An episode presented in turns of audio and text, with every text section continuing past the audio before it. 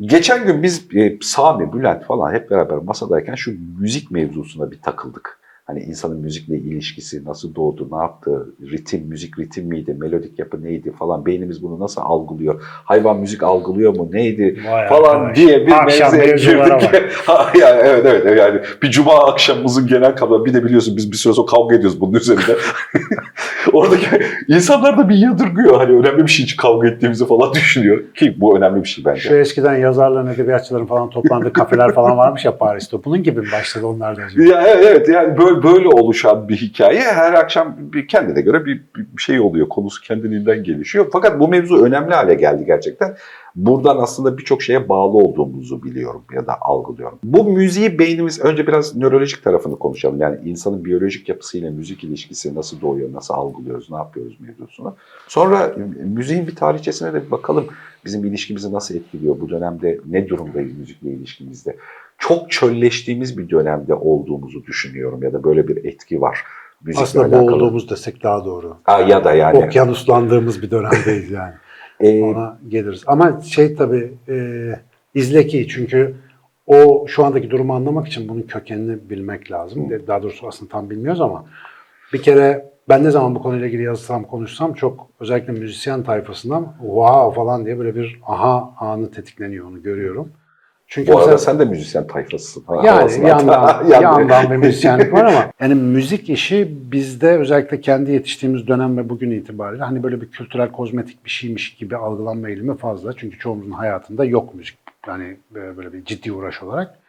Ama ve lakin müzik denen şeyin temel yapısına baktığın zaman bir kere öncelikle antropolojik olarak böyle geçmiş insan topluluklarına ve bugünkülere bakıyorsun. Sayı sistemi bile olmayan yani bir iki çok diye sayan toplulukların muhakkak müziği var. Abi. Müziği olmayan hiçbir topluluk. Dini olmayan topluluk var. Müziği olmayan topluluk yok. Şimdi bu demek ki bu yapısal bir şeymiş, temel bir şeymiş diye anlıyorsun. Zaten biraz incelediğinde müzik dediğimiz şey nedir? Rastlantısal olmayan işte ses frekansı dizgelerinin duygusal bir etki oluşturmasına verdiğimiz isim. Bir kere rastlantısal gelmeyecek. İkincisi bizde duygusal bir değişim oluşturacak. Pozitif ya da negatif. Bunu nasıl yapabiliyor diye bakınca da işte en son 2000'lerden itibaren beyni görüntüleyince kesin emin olduk. Önceden de biliyorduk ama müzikal notalar bizim kulağımıza ulaştığında beynimizin dille alakalı bölümlerinde çoğunlukla çözümleniyor.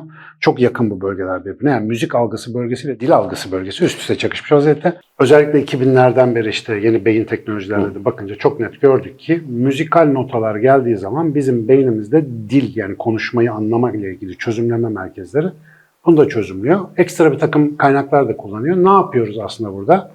Biz sözel iletişim kuran varlıklar olarak sadece söz ve kelimelerin anlamlarıyla değil aynı zamanda ses tonumuzla da yani böyle bir derinlik vererek bir duygu aktarıyoruz. Ve bununla ilgili çok uzman bir sistem var beyinde.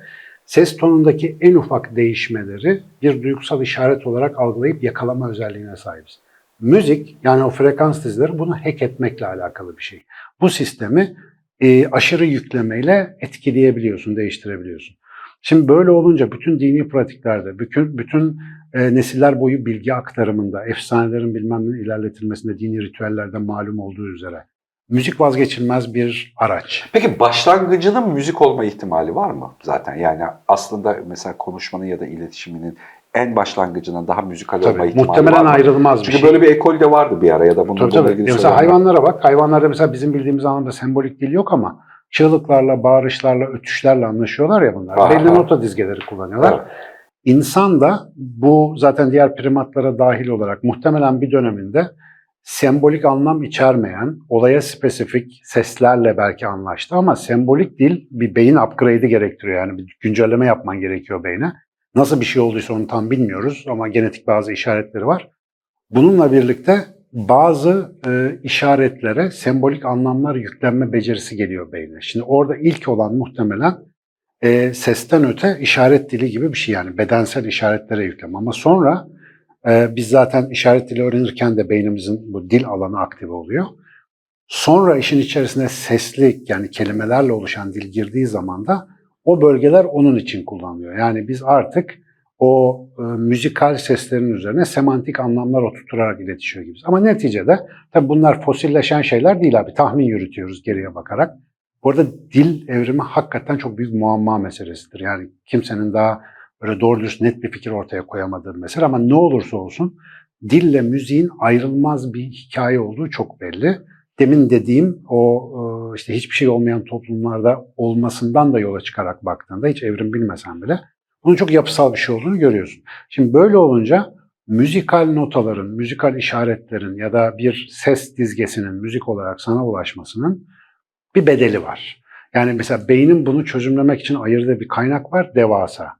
Ee, hiçbir enstrümanın mesela insan sesi kadar doğrudan dikkat cezbedemediğini biliyorsundur. Yani çoğu kişi mesela enstrümantal müzik dinleyemiyor ne kadar ustacı olursa olsun. Ama işin içinde bir söz oldu mu hemen bizi kapıyor. Niye? Hem anlam var hem de insanın ses frekans aralığı bizim çok alışık olduğumuz, evrimsel olarak ayarlı olduğumuz bir şey.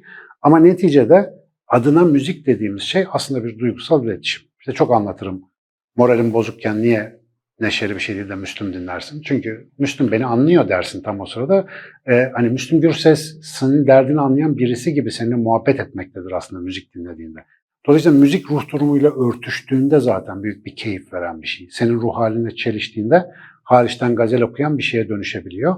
Ee, 10 yaşımıza kadar da böyle müzik zevkimiz oturuyor. Biraz işte neye maruz kaldıysak onu çözümlemeyi öğreniyoruz. O yüzden Türkiye'nin büyük bir kısmına caz ya da klasik müzik büyük eziyet geliyor yani o tür E çünkü ilk dinleyip işte ilk temel duygularla ona uyuşan müziği ilk kafanda bileş geliyorsun o kimse, kim söylüyorsa ki hangi melodik yapıysa o ondan sonra sabit. Geri kalan dinlediklerinin tümünü de onun filtrasyonu. Tabii dil gibi işte ben Evet. Ee, Dün sabah George Carlin'i rahmetli izliyordum bir stand-upçıdır Amerikalı. Annem de o sırada yanımda oturuyor bir şeylerle uğraşıyor. Ay içim daraldı ne konuşuyor bu adam cır cır cır falan diye. Şimdi ben çok eğleniyorum tabii adamla ama İngilizce bilmediğin zaman çok sinir bozucu bir ses dizgesi. Müzik de biraz böyle yani en iyi müzik her zaman bizim Musa Göçmen'in dediği gibi sevdiğim müziktir. Öyle en faydalı müzik falan filan diyoruz ya hangisi. Hangisini seviyorsan en faydalısı odur abi. Sen de pozitif bir takım işte duygular oluşturan ya da sana kendini anlaşıldığını hissettiren her türlü müzik e, işte sana iyi geliyor bir şekilde yani neticede. Müzikle ilişkinin biçimi toplumsal olarak da yani mesela çok kritik dönemler geçiriyor ya da var oluyor. Ve bu kritik dönemlerden bir tanesi de aslında hiç önemsemeden, üstünde durmadan geçirdiğimiz şeylerden bir tanesi. Şu müziğin kaydedilebilme hikayesi Ya. olduğunu düşünüyorum. Bazen masada şakasını yapıyorum yani müzisyenlere en büyük kazığı müziğin kaydedilebilmesi. Edison attı falan diye.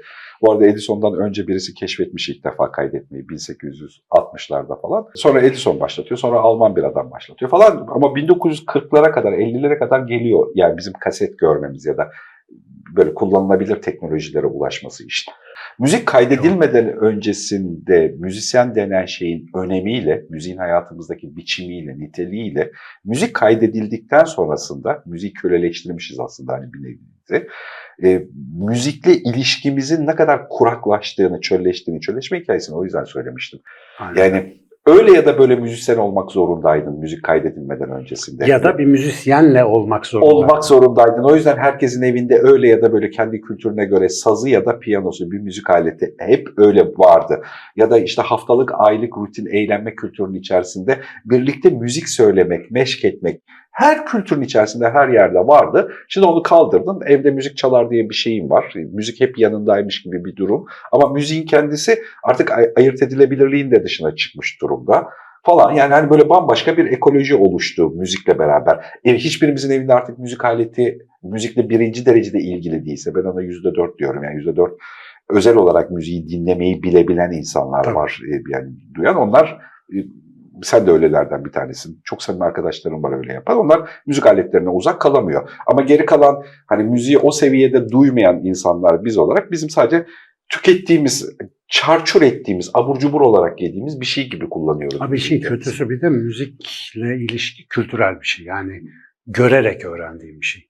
Şimdi biz son nesil olabiliriz. Hatta bizden öncekiler son nesildi. Yani müziğin böyle ana akım olmadığı zamanları hani biz nasıl bugün internetsiz zamanı biliyoruz bir de internetli zamanda yaşıyoruz ya. Mesela benim babamın küçüklüğünde öyle her yerde müzik çalınabilir bir ortam pek yokmuş. Radyo falan varmış ama yani radyo bile böyle törensel dinlenen bir şey yani her an yanında taşıyabildiğim bir şey değil. Mesela geçenlerde izlediğim bir hikayede Walkman denen şeyin en büyük devrim olduğunu söylüyor adam. Çünkü artık Evet, yanında evet. gezdiriyorsun müziği Evet, yani evet, nereye gidersen. Ve hayatında bir background gibi. Şimdi bu hikayenin en önemli sorunu şu. Müzik eğer biraz önce nörolojik olarak bahsettiğimiz kadar etkili bir şeyse. Mesela 1800'lerde, 1700'lerde Edirne'de, Şifahane'de müzikle tedavi yapılabildiği günlerle bugünkü günler arasında müzikte bir değişiklik yok. Müzik aynı müzik. Ama bugün çalışmıyor. Niye? O şifahanede ancak duyabildiğin bir müziğe mucizevi bir şekilde maruz kaldığındaki ruh haliyle metrobüs beklerken kulaklığından fır fır fır giren nihavent saz semaisinin etkisi aynı değil. Yani sen devamlı olarak sese müziğe maruz kalınan bir ortamda müzik hep seninleymiş gibi yaşarken aslında müzikten en uzak düşen nesil olduğunu fark etmiyorsun. Ve kültürel de olduğu için bunun hep böyle olduğunu zannediyoruz. Bir de müzikle ilgili şöyle de bir şey oldu. Müzik kaydedilebilir, çoğaltılabilir ve kitlelere verilebilir olduğunda ister istemez müziği meta anlatılar sahiplendi. Aynen öyle. Yani politik, Politik anlatılar, takım. kültürel anlatılar. tabii. Yani illa politikada parti müziği olmasına gerek yok. Belli bir kültürel tavrın ya da yapının kendisine ait bir müziği oldu. Yani beyazlaşmanın çok önemli olduğunu iddia eden Amerika'da, zenci değil beyaz olmanın önemli olduğunu düşündüğü Amerika'da, beyaz olmak isteyen bir zenciyi dünyaya pazarlayabilir hale getirdi. O yüzden dünyayı kapsayan pop yıldızları doğabildi. Yoksa kaydedilmeden öncesindeki dönemde Michael Jackson'ı bizim görme, duyma, bilme olasılığımız yok. Yani kendi lokal bir jenerasyonunda bir şey yapıyor olacak. O biz promosyon oldu. bir Bize dağıtıldı böyle. Evet Yani. ki muhtemelen oradaki yaptığı müzikte de eğlendirici olarak duracaktı. Ama birdenbire dünyanın en önemli sanatçılarından bir tanesine dönüştü. Meta anlatıların içerisine adapte olarak. Şimdi de bunun tersi yaşanıyormuş gibi geliyor bana. Yani birdenbire o kadar çoğaldı ve o kadar kolay ulaşılabilir hale geldi ki müziğin kendisi. Meta anlatılar anlamı kaybetti. Yani meta anlatılara adapte olma hikayesi anlamını kaybetti. Bu sefer tekrar müzisyenin yerelde olduğu gibi, kaydedilmeden öncesindeki dönemde olduğu gibi kendi küçük etnik kültürünü, grubunu kurabiliyorsa var olduğu, kuramıyorsa zaten kendini var etmediği bir şeye dönüştü. Yani stadyum konserlerinden tekrar e, bar ya da park ya da küçük alan konserlerine Aynen öyle yani işte hikaye. komşulara bir çal bakalım konserine aslında yazlık yerinde bak bizim oğlan da gitar çalıyor konserine döndü bir hikaye. Öyle başlamak zorunda o gerçeklikle var olmak zorunda oldu. Orada bir şey daha var sen söyleyince aklıma geldi. Biz 80'lerde daha önce insanlık tarihi deneyimlemediği bir şey daha deneyimledik yani. Müzik klibi diye bir şey çıktı abi. Mesela şimdi artık mesela bir şarkı duyuyorsun. Ben hala bak 30 senedir 40 senedir aklımdan gitti. 30 sene falan oldu herhalde. E, düşünmeden uğra bana vardı ya. Hatırlıyor musun? Doğuş'un bir klibi vardı mesela. Böyle izlediğimi hatırlıyorum. ne oluyor burada falan? Oğlanın biri parandeler atıyor bir şeyler yapıyor. Yakışıklı da bir çocuk falan. Fakat müzik mesela romantik sözleri olan, aşk meşk, o olan böyle akrobatik hareketler bir kafa karışıklığı ve o aslında müzikal parça artık müzikal parça olmaktan çıkıyor. Görsel bir esere dönüşüyor. Bu görsel eser tüketiliyor artık.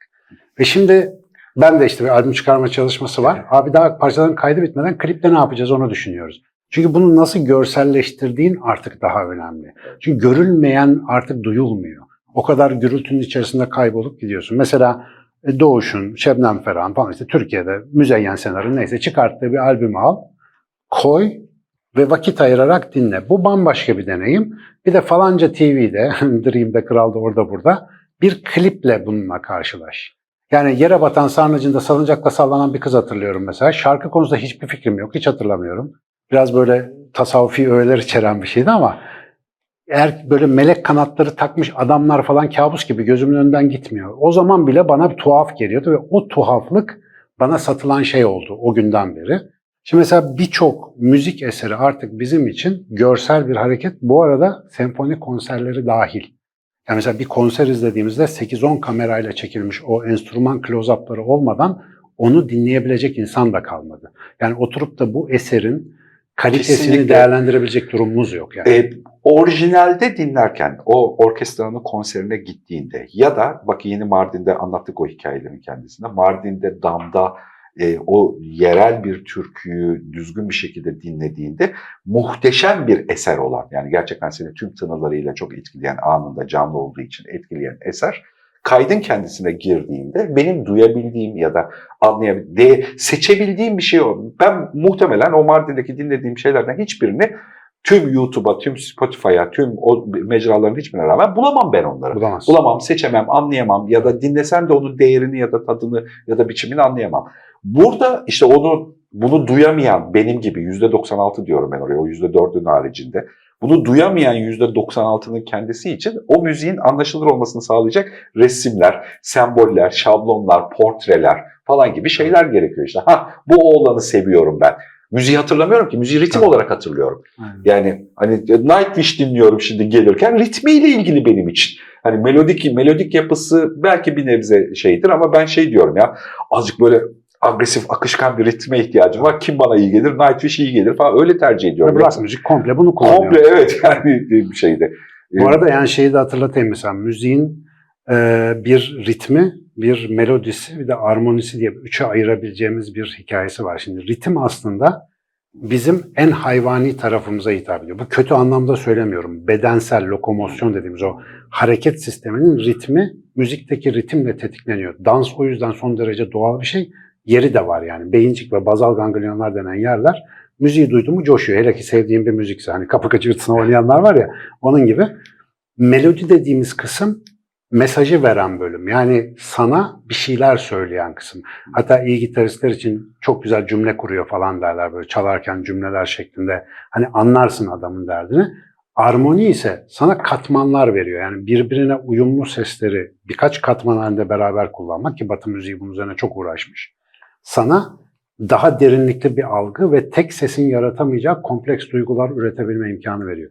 Şimdi bu üçünün üst üste bindiği ve daha fazla şeyin de olduğu bir şey müzik. İşin içinde improvizasyon, aksanlar, kişinin kendi becerisinin falan da girdiği bir hikaye ama en azından bu üç temel içerisinde bizim bugün tükettiğimize bak. Biz video klip tüketiyoruz abi. Evet. Mesela neşeli müzik, hüzünlü müzik diye hikaye. Silovlar var. Bir de e, party time onlar var. Ne dinlediğimiz, ne dediği, derinliği, merinliği bizim için hiç önem arz etmiyor. Bir de buna şeyi ekle. Müzik aynen e, dil gibi bir okuryazarlık işi.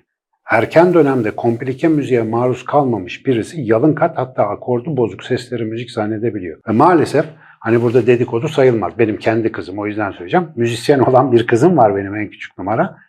Öyle şarkılar dinliyor ki internetten. Üzülüyorum çünkü kulağı bozulacak. Mesela çocuğun bir tanesi Mercedes'le ilgili bir şarkı söylüyor. Özellikle de beni maruz bırakıyorlar onlar arabada falan giderken. Çocuğun söylediği notayla müziğin çaldığı notanın alakası yok. Zaten çocuğun öyle bir endişesi de yok. Bir şeyin üzerine yarı sarhoş kafayla bir şeyler söylemiş.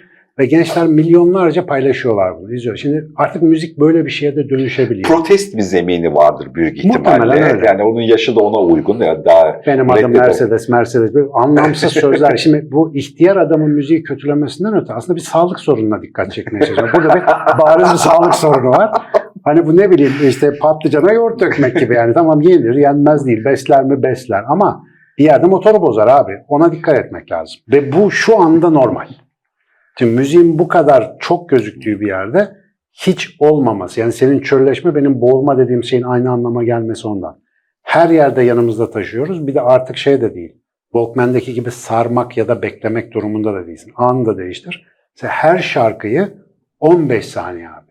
15 saniye şeymiş, makul süresi 45 saniyeymiş.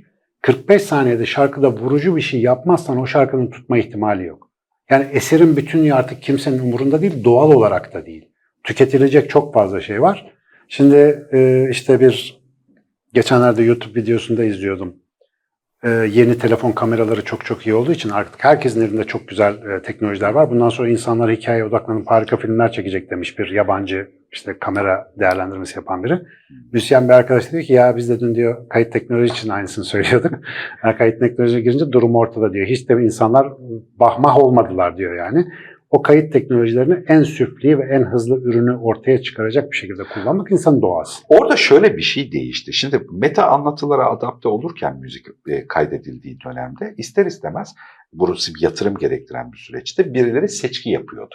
Yani bir seçkiciler, seçkinler grubu oluşuyordu. Tabii. Bu seçkinliğin önemli bir kısmı meta anlatımı destekliyor mu kafasıyla. Öteki bir kısmı da gerçekten müzikal bir kaliteyi önemseyerek seçiyordu. Öyle ya da böyle. Bunları azıcık Tabii. ayırt edebiliyorduk biz. Mesela bizim erken popçuluğumuz meta anlatıyı destekleyen, benim odamda bilmem kimin posteri Evet. varsa ben o anlatıya yakınım falan gibi bir gibi şey. öyle bir şey vardı yani insanlar hala onu kullanıyorlar. Yani 20 yaşındaki insan tanışıyorken kendisine ne olduğunu anlatmak için hangi müzik grubunu dinlediğini söylüyor. Tabii. Yani buradaki söylem aslında politik bir söylem. Hangi müziği seçtiğin de senin politikanla ilgili bir şey. Yaşam Benim- politikasıyla ilgili bir şey. Metal, metalciyiz hamdolsun dediğin gibi. Ha mesela aynen öyle. Yani sen de bunu kullanıyorsun aynı zamanda. Yani hani karşı taraf hop beni bak başkalarıyla karıştırma ben metal dinleyen bir adamım di- diyorsun e, bir şeyde. Hep, hepimiz aynı şekilde kullanıyorduk. O meta anlatılarla uyum sağlama adaptasyonu. Ama burada bir işe yarayan bir başka seçki daha vardı. İyisi ya da kötüsünü. Tabii. Şimdi o seçki ortadan kalktı. İyisiyle kötüsüyle her şey ortada ve sadece toplumun adapte olup sevdiği ya da işte birilerinin bir gerekçeyle anlamlı bulduğu bir grubun kendisi iyiymiş gibi bir yanılsama oluşturabiliyor. Niye? Bu bir milyon dinlenmiş abi diyorsun. Şimdi seçki bir seçkinci grup tarafından seçilmedi. Belki de protest bir gerekçeyle dinlenen ya da dalga geçmek için dinlenen bir şey bir başka üçüncü satın alırken konuyu Aa, bu dinleniyor diye seçilmiş Tabii. zannı yaşıyor işin Hmm, içerisinde. Hani bir laf vardır ya dışkı yiyin milyonlarca sinek yanılıyor olamaz. O, aynen öyle işte tam olarak buna dönüyor bir Evet. hikaye. Şimdi o yüzden müzikle alakalı tekrar bir seçkinci yapının oluşacağını zannediyorum. Bu da tabii kendi içinde bir zonklama hissi yani seçkinci yapının çok katı kurallı, e, belirgin bir külte dönüşmesi de negatif bir şey. Onun da bir esneklik taşıması lazım. Çünkü seçkinci yapıda bir süre sonra kendi çıkar grubunu destekleyebilmek için başka bir meta anlatı oluşturuyor kendi içinde. O da bir çukur. Ama yine de bu dönemde ihtiyaç var. Yani ben yeni üretilen birçok Türkiye'de ve dünyada müzik olduğunu biliyorum. Ulaşamıyorum. Elimde tüm teknolojik altyapı var. Yine de seçemiyorum. Onu ayıracak vakti, doğru şekilde yönlendirecek, kim de onu dinleyecek pozisyon bu mu iyi değil mi bilemiyorum ki. Yani hani o iyisini kötüsünü ayırt etmek adına da ya da hani biçimlendirmek adına da. Böyle bir çöllükten kastım buydu. Bir şey. Şimdi bu bak buraya kadar mesela konuştuğumuz şimdi özellikle bunu YouTube'da yayınlayacağımız için aklıma da bir şey getirdi. Geçmişi, bugünü ve yarına dair tespitler koyuyoruz aslında. Fakat burada hep şöyle bir değişmez kural abi benim dikkatimi çekiyor. Yani konu sadece müzik de değil, insana dair her şey. İnsanda bir zafiyet, bir ihtiyaç, bir toplumsal boşluk ortaya çıktığında bir takım aklı evveller, bazı güç ve sermaye sahipleri bunu hemen ranta dönüştürecek bir suistimal yolu da geliştiriyorlar. Yani şu anda Mesela diyelim MP3 denen formatın çıkması, müziğin, müziğin dijitalleşmesi bize çok yarayacaktı. İşte böyle özgürlük sağlayacaktı, herkese ulaşacaktı ama yeni tekeller oluşmasına, müziğin kalitesinin düşmesine sebep oldu. Çünkü biz insanlık olarak kendimizi bu akışa bıraktık. Ona karşı bir önlem ya da ileri bakışlı strateji geliştiremediğimiz için şu anda maruz kalıp tokatlanıyoruz mesela. Ben o Mercedes şarkısına o yüzden maruz kalıyorum. Şimdi tam bu noktada mesela benim hep yapmak istediğim bir şey var. Benim hayatım da biraz öyle geçiyor biliyorsun. Ee, Covid'de bile bunu hep kullanmaya çalıştım. Yani tamam şu anda durum böyle. Yani tam olarak bir boktan. Tamam bunu koyduk. Şu anda ben ne yapabilirim? Mesela üç tane çocuğu olan bir baba olarak ya da işte bir okulda bir öğrenci olarak, bir ev hanımı olarak, bir çalış neyse. Her kimsem bu durumda bana ne görev düşüyor? Şimdi böyle bir tarafı var bu işin. Benim özellikle en çok umursadığım bir sonraki dönemde bu herzeleri faydaya çevirebilmenin tek yolu gelecek nesli bu konuda biraz daha hazırlıklı hale getirebilmek. Onun için de ben bilmeden becerdiğim bir şeyi hep anlatırım mesela. Evimde daha evvel muhtemelen seninle de konuştuk onu. Çocuklarımızı müzik kursuna gönderdiğimizde müzik kursunun e, yöneticisi, arkadaşlar, müzik hocaları dedi ki bir sürü çocuk bırakıyor müziği, sizinkiler devam etti. Böyle birkaç aile daha var. Sırrınız nedir dediler. Ben de bilmiyorum dedim. Sonra araştırınca fark ettim. O aileler arasında evde müzik dinlemeye özel zaman ayırıp yani hayatı kesintiye uğratıp tatile çıkarıp müziğe konsantre olan çok az insan varmış. Biz de onlardan biriymişiz. Ben mesela o müzik albümünü koyunca hala öyle bir alışkanlığım var. Spotify, iTunes fark etmez. Koyup işi durdurup o müziği dinliyorum. Hatta bazen gözüm doluyor. Bazen bizim hanım diyor ki ne oldu gene gaza mı geldin ayağa kalkıyorum falan. Bunu gördüğü zaman bir çocuk ebeveyninde diyor ki bu önemli bir şey.